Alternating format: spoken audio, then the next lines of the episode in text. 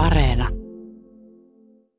JP, tässä on sinun kaupunki nyt meidän edessä. Ja on se minunkin kaupunki. Tässä Joensuu Elli istuksi mm. kiikussa sinun vieressä. Joensuu elää tällä hetkellä semmoista yhdenlaista vähän niin kuin taas nivelkohtaa, että maailmankaikkeudessa asiat aina välillä kehittyy rytäkämmin ja välillä vähän verkkasemmin. Joskus on pientä suvantovaihettakin, mutta muutos se nyt on ainakin ainut, mikä on pysyvä. Sinä olet kaavapäällikkönä Joensuussa, Juha-Pekka Vartijainen, pannaan mm. oikein koko nimi tähän alkuun virallisesti. Minkälainen tämä tori on sinulle? No me koen, että jo- Joensuussa tori on se kaikkein keskimmäinen paikka. Silloin on tietenkin tosi pitkä historia, että miksi, miksi tori on ikään kuin kaupungissa keskimmäinen paikka. Monessa kaupungissa on kinattu siitä, että missä sen torin pitää olla ja onko tori väärässä paikassa vai oikeassa paikassa. Joensuussa ei onneksi sitä kisaa tarvinnut käydä, että, että me luulen, että 99 prosenttia joensuulaista on sitä, että tori on just oikeassa paikassa. Mutta sitten kun kysytään jatkokysymyksestä, onko se oikein kokoinen ja mitä sillä pitäisi tapahtua ja niin poispäin, niin sitten se varmaan se yksimielisyys siitä, siitä muuttuukin. Mutta tota, kyllä se vain on sellainen, mikä mielletään kaiken keskipisteeksi tavataan torilla ja, ja siinä torin nurkilla ja ootko nähnyt kun torilla sitä ja nyt torilla tätä mm. ja nyt torilla ei yhtään mitään. Meitä oli mm. käytännössä tori tässä välillä pois, kun tehtiin niin isoa myllerrystä. Sepä se olikin outoa. Joisulaiset oli vähän niin kuin huulipyöreänä, että missä me nähdään? Tori on Joo. kiinni. No kyllähän sitä nähdään muuallakin sitä ehkä ei tunnisteta niitä muita paikkoja. Että nähdään tuota Prisma-aulassa tai jossain, että, että onhan nämä paikat muuttunut, missä, missä tavataan, mutta se tori säilyy ihmisten mielissä ehkä keski, keskipisteenä, keskimmäisenä paikkana.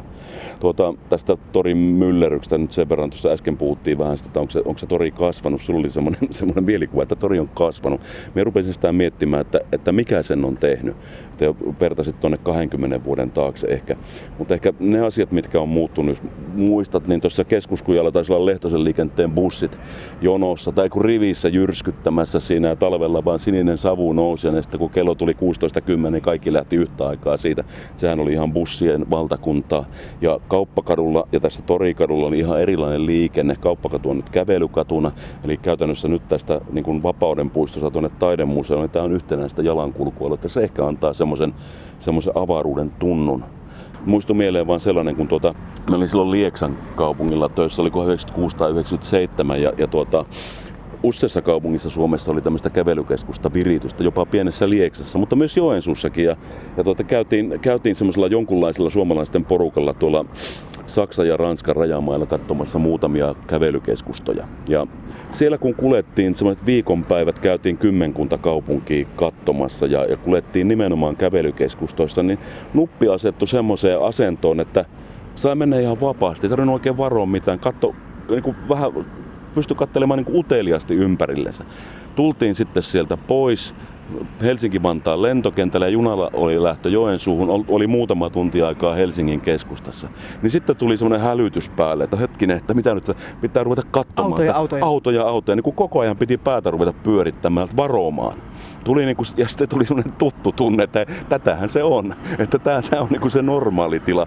Mutta tuota, siitä, siitä tuli semmoinen aha-elämys, että, että onko se niin kuin joka kohdassa maailmaa se normaali tilan oltava se, että jalankulkija pyörittää päätä ja on koko ajan helkkarin varuillaan. Et ehkä se ei ole ihan niin, että voi niin joku pieni osa maailmasta olla sellaista, missä jalankulkija saa kulkea niin rauhassa tuo onkin hieno. Nyt kun sanoit, että kun muistelen tätä just Torikadun reunaa, tässä oli autoparkit, niin tavallaan se toi sitä vilkkautta, Kyllä. kun väkeä tuli ja meni ja tuli mm. ja meni. Mutta tuo pointti, kun se nyt tiedostaa näin, mm. että tosiaan Joensuun keskustassa saa nykyisin kävellä. Ainut mikä pistää päätä pyörittämään on fillaristit, koska ne sotkee Joo, täällä välillä joo, miten sattuu. Joo. Mutta siinä on taas se osittain mitä haettiinkin, että Joensuu on myös aikamoinen pyöräilijäkaupunki nykyisin.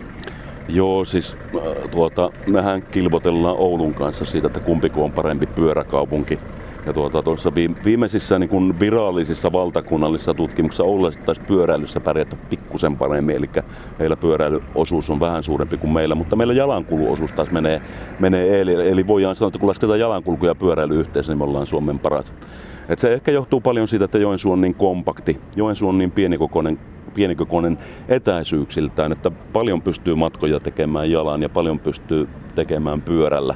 Ja tuota, ehkä Ehkä niin kuin sanoisin niin, että pitäisi, pitäisi tuota, ymmärtää sillä, että ihmiset kulkee monella eri tavalla. Jotkut kulkee sillä omalla autollaan, jotkut kulkee bussilla, jotkut menee jalaan, jotkut menee pyörällä.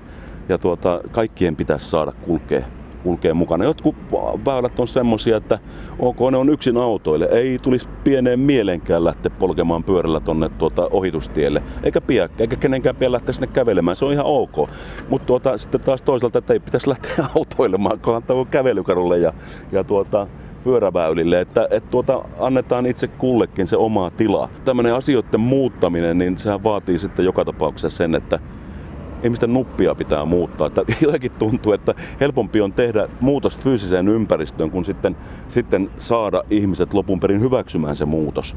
Ja se, se, se muutoksen hyväksyminen alkaa sieltä jostakin, kun asia tulee puheeksi ja suunnitelmat tulee jollain tavalla esille ja sitten niitä pää, niistä päätetään ja sitten rakennetaan ja siedetään sitä väliaikaisuutta ja sitten se tulee käyttöön ja se on niin jos, jos tämä suunnitteluprosessi jossain kestää, nyt sanotaan vaikka kolme vuotta jossain nopeassa projektissa, sitä ideasta suunnitelmien ja päättämisen kautta toteutukseen, niin sitten se ihmisten mielissä se prosessi kestää toiset niin kuin plus kolme, että se voi olla se plus kuusi vuotta, se voi olla kymmenen vuotta. No niinpä niin, voikin, koska esimerkiksi viimeisin mm. joku yleisöpalaute tuolla oli semmoinen, mm. että jos haluaa niin kuin lähteä matkalle kotimaakunnassa ja omassa kaupungissa mm. ja yllättää itsesi, niin Joensuun toriparkkiin kun ajaa tuonne maan mm. alle, niin sieltä ei meinaa löytää maan päälle. Että siinä on matkailua ihan kyllin, että kyllä, se pistää ne ihmisen arkiset jala, jalanjäljet mm. uusiksi ja siinä on kova veivaaminen ihminen. Ihminen sillä tavalla jännä, että, että toisaalta on niin tapojensa orja ja tottumusten orja ja haluaa, että jotkut asiat pysyy eikä muutu koskaan. Ja sitten, sitten jos kaikki asiat on kuitenkin niin, niin sitten pitkästyy ja elämä on helkkarin tylsä. että et, tuota, tarvitsee kuitenkin sitä muutosta ja, ja tuota, tarvitsee puheenaiheita, mutta haluaa niin kuin itse tehdä sen muutoksen. Ja kun joku tekee sen muutoksen, niin joku toinen tekee, niin ei se välttämättä mene just niin kuin Väärin muutettu. Väärin muutettu. No mm. niin. 1848, onko se nyt se luku, kun Joensuuhun jysätettiin asemakaava? Kyllä se on ja, ja tuota, perustuskirja laadittiin. Siitä lähdetään tulemaan. Ihmisen aikajänne on järkyttävän lyhyt. Kyllä. Ja, ja varmaan sinun työssä kaavoitushommissa sen vallan huomaa. Kun koittaa muistella nyt Joensuun seutua ilman tuota ohiajotietä tuolta niin. noin sehän tuntuisi ihan käsittämättömältä. Se oli tuossa siltakadulla. Niin oli. Läpi ja, joo, mm. jos miettii koko sen trafiikin niin kuin niin. Kuopiosta tonne, tästä Joensuun läpi noin joo. tähän siltakadulle, kaikki ne rekat ja koko sen... Äh, joo, siis, siis tosta... liikennevirrat, kaikki määrät muuttuu. Mm. Tuossa äh, Pekkalan sillalla on se meidän vilkkain kohta. Tai, tai sitten tuossa Käpykankaalla Kajanin tiellä Prisman, Prisman kohilla. Jompikumpi. Saattaa olla tuo silta on vilkkaa, mutta se on joku 30 000 autoa vuorokaudessa. Hmm. Et jos sen määrän kuvittelisi tuohon Siltakadulle nyt, niin voi herra jesta. Meillä on keskustassa katu, joka sietä sen liikennemäärän. Ja, ja sehän nyt oikeastaan liittyy kahteen asiaan. Ensinnäkin kaupunki on kasvanut ja sitten mihin se vielä, vielä sitä enemmän liittyy on se, että ihmisillä on autoja. Ihmisillä on järkyttävä määrä autoja. Semmoinen muutama kokonaisluku vuonna 60 No me ei oltu kumpikaan vielä ihan silloin synnytty. Vuonna 60 Suomessa oli 200 000 henkilöautoa. Ja vuonna 2000 Suomessa oli kaksi miljoonaa henkilöautoa. Ja tänä päivänä niitä on yli kolme miljoonaa. Nämä tasaluvut pysyy jotenkin muistissa, mutta siis nyt on yli kolme miljoonaa. Se on ihan niin kuin, se, se on räjähtänyt se, ja, ja se on muuttanut paljon asioita. Ja toisaalta se on, siis kun tämä ihmisen yksi sukupolvi ja ihmis, yhden ihmisen ikä on, on kuitenkin aika lyhyt, niin, niin tuota, se tuntuu ikään kuin se olisi tapahtunut tässä niin, että sitä ei tajua. Mutta sitten kun ottaa tuommoisia lukuja tuolta menneisyydestä ja, ja niin kuin omasta tajuttavasta historiasta, oman tajuttavaa historia-ajalta, niin, niin näkee, että jos tästä niin kuin, silloin kun me synnyttiin 60-luvulla, tästä automäärästä, mitä, mitä nyt on, niin tämä voitaisiin puottaa niin kuin 15 osaan. Tai, tai ehkä jopa 20 osaan. Että se oli se automäärä silloin. Että jos menee tuohon jonkin, jonnekin kadun varten ja laskee 19 autoa pois ja yksi jää jäljelle. Ja menee tuonne katsomaan Pekkalan sillä kun autoja menee, niin lasketaan aina, aina joka 20 se se, joka tulisi. Niin tuota, siis se, on, se on ollut todella iso muutos. Se, se ei ole pelkästään sitä, että se, ne, ne tuota, ikään kuin vie tilaa täällä ja, ja, ja tarvitsee, tarvitsee isoja väyliä mutta se on tietenkin niin kuin itse kunkin ihmisen kannalta se on ollut huomattava tämmöinen liikkuvuuden helpottaminen, että asiat on helppo, ei tarvitse niin katsoa mitään aikataulua, että mun oma auto seisoo pihalla ja lähden silloin kun haluan, ellei vaimo ole vienyt sitä tai No ehkä molemmilla on omat autonsa vielä. Mm. Mutta että, ja, ja tavaraa mahtuu kyytiin ja kaikki on, kaikki on tavallaan helppoa ja elämä on ollut ollut sillä tavalla siinä suhteessa yksinkertaisemmin järjestettävää. Mm. Ja, ja helppo mennä nyt sinne Ilomantsiin mökille tai Sallaan mökille tai, tai Puntarikoskelle mökille, että sillä voi niinku piipahtaa tässä lähimaastossa iltaisella mökillä. Se on ennen ollut vähän toinen juttu vielä. Te kaavapäälliköt ohjailette ihmisiä. Te saatte myös aika reippaalaisesti palautetta, mutta hahmottaako kansalainen sen, että te ohjailette ihmisiä juuri siksi, että kun tämä maailma muuttuu, vaikkapa nyt ne autot lisääntyvät? Niin, siis tuota, sehän tässä se homma itse asiassa on, että jos ajattelee, miten sen nimeäisi, kaupunkisuunnittelu. Siis, siis jos kaupunki olisi sellainen, että se ei mihinkään muutu, eikä olisi mitään muutostarvetta, niin eihän meitä tarvittaisi. Ei minunkaan tarvitsisi olla tässä, että antaapa, antaapa asioiden olla. Mutta kun muutoksia tapahtuu koko ajan ja, ja tuota, lähtee nyt vaikka siitä, että, että tuota, asukasmäärä lisääntyy, mihinkäs ne laitetaan? missä, missä ne paikat on, mihin saa rakentaa. Sitten toinen, mikä, mitä ihmiset ei välttämättä hoksaakaan, no tulevaisuutta huono ennustaa, mutta tähän asti niin koko ajan jokaista ihmistä kohti rakennettu asuinpinta-ala on lisääntynyt ja lisääntynyt ja lisääntynyt. Vaikka väkimäärä lisääntyskään, niin siltikin rakennettaisiin. Tällä hetkellä taitaa olla vähän päälle 44 per nuppi asuinpinta-ala huoneistoneliöinä. Ja jos ajattelee sitä vaikkapa 100 vuotta takaperin, niin on ollut niitä hellahuoneita, että nelihenkinen ja kuusihenkinen perhe asunut yhdessä huoneessa ja saattanut olla sitten yhteiskeittiö jotenkin muiden kanssa, että se on ollut muutama neljä per nuppi. Ja sekin on vaikuttanut hirveän paljon siihen, että paljonko on rakennettu. Mm. Asuminen on kaikkinensa monimuotoistunut ja en mitään semmoista en huomaa että se olisi niin kuin yksinkertaistumaan päin, että varmaan tämmöinen monipaikka-asuminen lisääntyy ja erilaiset mieltymykset asumisen suhteen lisääntyy ja vähän kaikkeen pitää pystyä vastaamaan. Palataan tähän torille, joka tuossa silmien eessä. Sinäkin muistat hyvin, kun se oli musta asfalttikenttä. Joo, ja... semmoiset puiset toripöydät siinä ja kaksi niin, kahvioa, piste. Niin, niin tuota, mutta niin kuin tämä, tämä ilme, että tuota, vaikuttaa siltä ikään kuin se ei olisi tätä päivää, jos se tori olisi edelleenkin sellainen musta asfalttikakku, että, että jotain on täytynyt tehdä ihan sen takia, että tämä tuntuisi tämänpäiväiseltä. että, tuota, että, että sen pitää, pitää olla ikään kuin, ikään kuin parempi. Että sen, sen tyyppistä painetta tavallaan siellä on ollut. Ja tuota, ja, ja no se, sillä tavalla sitä nyt seuraillaan aikaa ja onhan se ihan selvää, että vaikka ka- kaikesta kurjuudesta puhutaan ja rahapulasta ja velkaantumisesta ynnä muusta, niin taas ottaa, ottaa hieman pitemmän perspektiivin, niin suomalaiset on järkyttävästi vaurastunut. Se näkyy, näkyy monessa asiassa. Miten se on, että kun Joisussa on ilmeisesti ratkottu asioita niin, että kaikkea ei kaupungin tarvitse omistaa, kaupunki voi ryhtyä vuokralaiseksikin? No se on vähän semmoista, mienoa hirveän, hirveän syvällä siinä, mutta tuota, vähän niin kuin sivusta seuraajana, että siellä on nyt ollut tätä, että esimerkiksi päivähoitopuolella on tätä, että on muiden omista, ollaan muiden omistamissa tiloissa pyörittämässä päivähoitotoimintaa tai sitten muiden omistamissa tiloissa on joku yksityinen pyörittämässä päivähoitotoimintaa. Että sinne, jos mennään taas sinne 20 vuotta taaksepäin, niin eihän tätä ollut. Periaatteessa, niin kun, no joo, onhan sitä sitä ollut, että on vuokralaisena oltu muiden, muiden tiloissa tavallaan niin hankittu olemassa olevia tiloja, mutta tuota, ehkä nyt enenevässä määrin tämän vuosituhannen puolella on, on menty myös tähän, että muut saattaa olla investoimassa, että kaupunki tekee pitkäaikaisia vuokra, vuokrasopimuksia tilojen käytöstä. Hyvä vai huono, en tiedä tätä päivää. No entä sitten tämä yhden tempun Suomi? Tähän näkyy niin kuin kaikessa, että joka paikkaan piti saada laskettelurinne, joka paikkaan piti saada golfkenttä, joka paikkaan piti saada kävelykatu. Nyt sitten tietenkin, kun kuopiolaiset sai Torin alusparki, niin pitihän se Joensuuhunkin saada. No nyt meillä se on. Mm. Mikä se on se seuraava? Mm, no tuota, enpä ole kuule tällä hetkellä nyt varsinaisesti miettinyt, että sauna, vaan yleinen sauna taitaa olla siis semmoinen niin, minkälainen se tänä päivänä on se yleinen sauna. Tuossa tuli, rupesi tulemaan mieleen kaiken maailman pispallat ja, ja tuota, Inarin talossahan oli täällä sauna ja Penttilän tuossa Pajamäellä oli sauna, mitä, mitä muita lienee ollutkaan, mutta se on vähän toisenlainen juttu. No Helsingin saunomismeiningit, niin, niin. on ihan hottia hottia. Se, olisikohan se se? On tuossa pyörinyt sellaisia juttuja, vähän, vähän selvitelläänkin ja mahdollisia paikkojakin on jotain, jotain tiedossa mutta tuota, vielä on vähän vaiheessa meidän osalta. Olen muutamissa tilaisuuksissa ollut mukana, jossa olet esitellyt erinäisiä hankkeita ja ollut kuulemassa kansalaisia. Mm.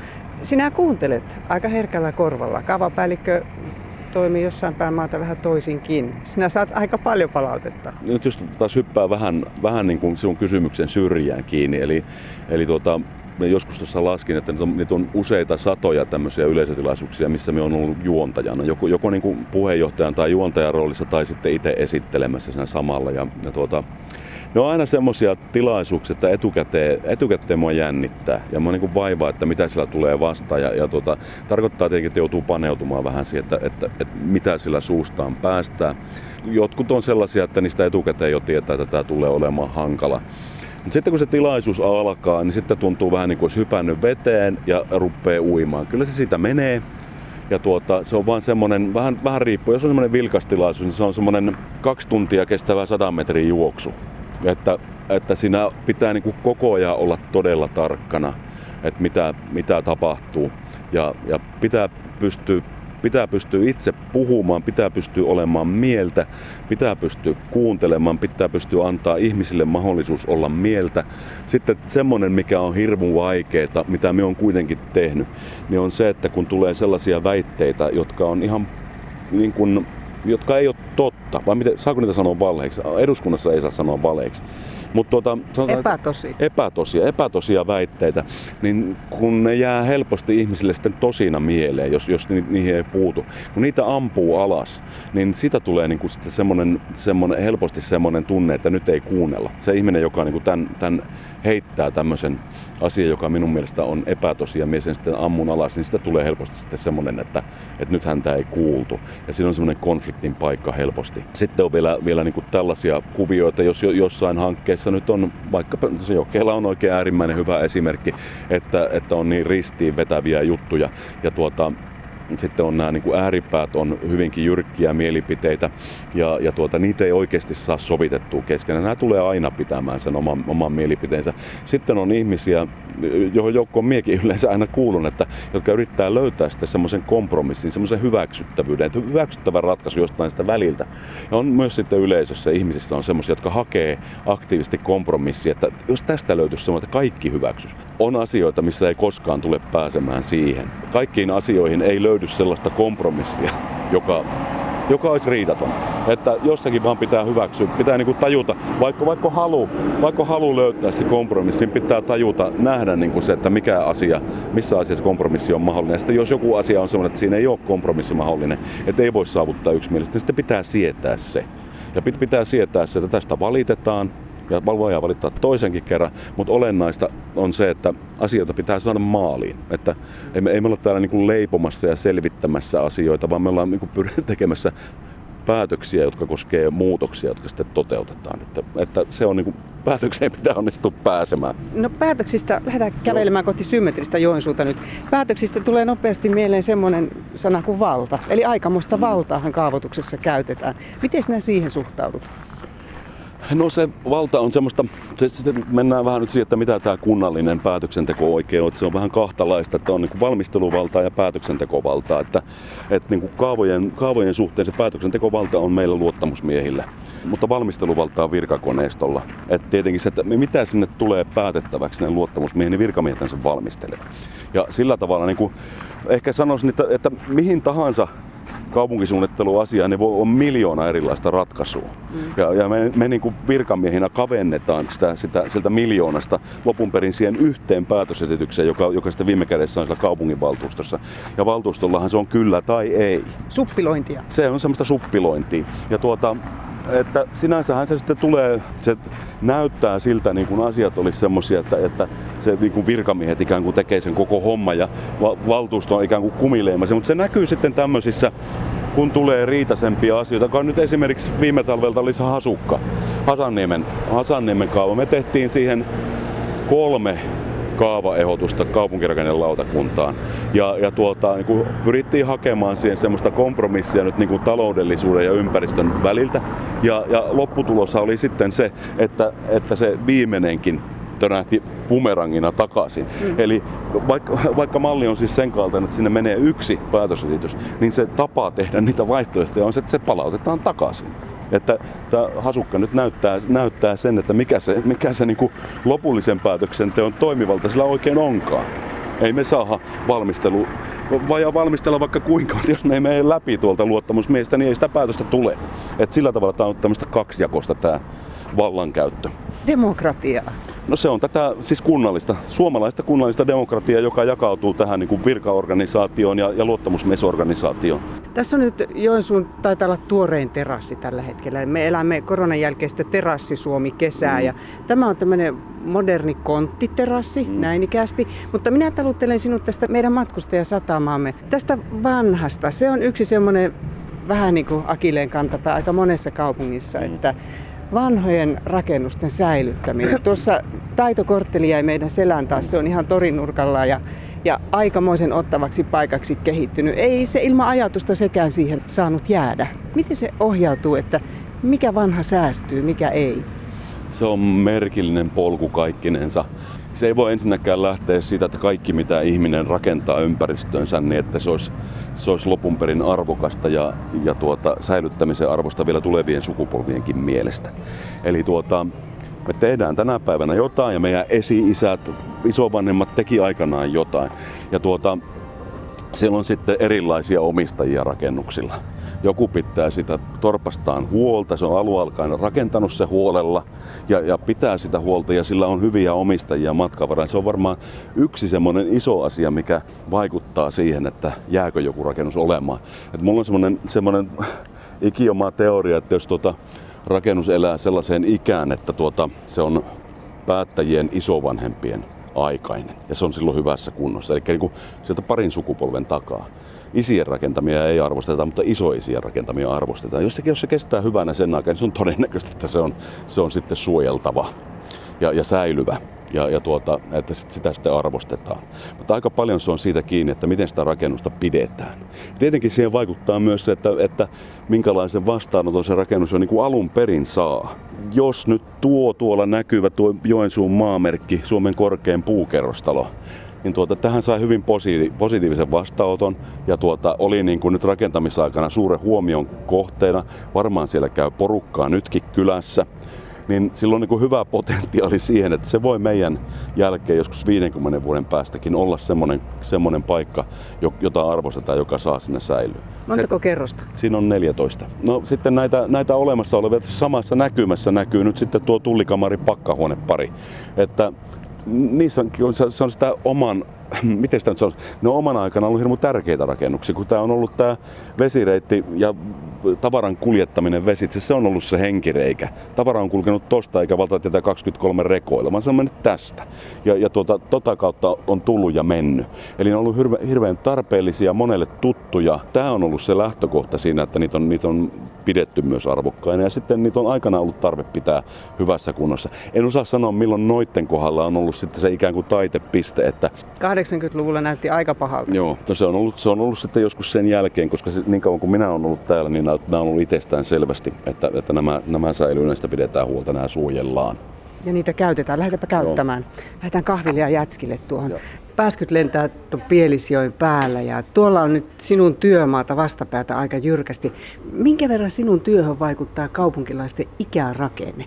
Joensuu on saanut aika hienon piristysruiske, että tämä on melkoinen opiskelijakaupunki tänä päivänä. Muun muassa tuo Penttiläranta kyllä heijastaa sitä aika hyvin, eli siellähän on paljon opiskelija-asuntoja.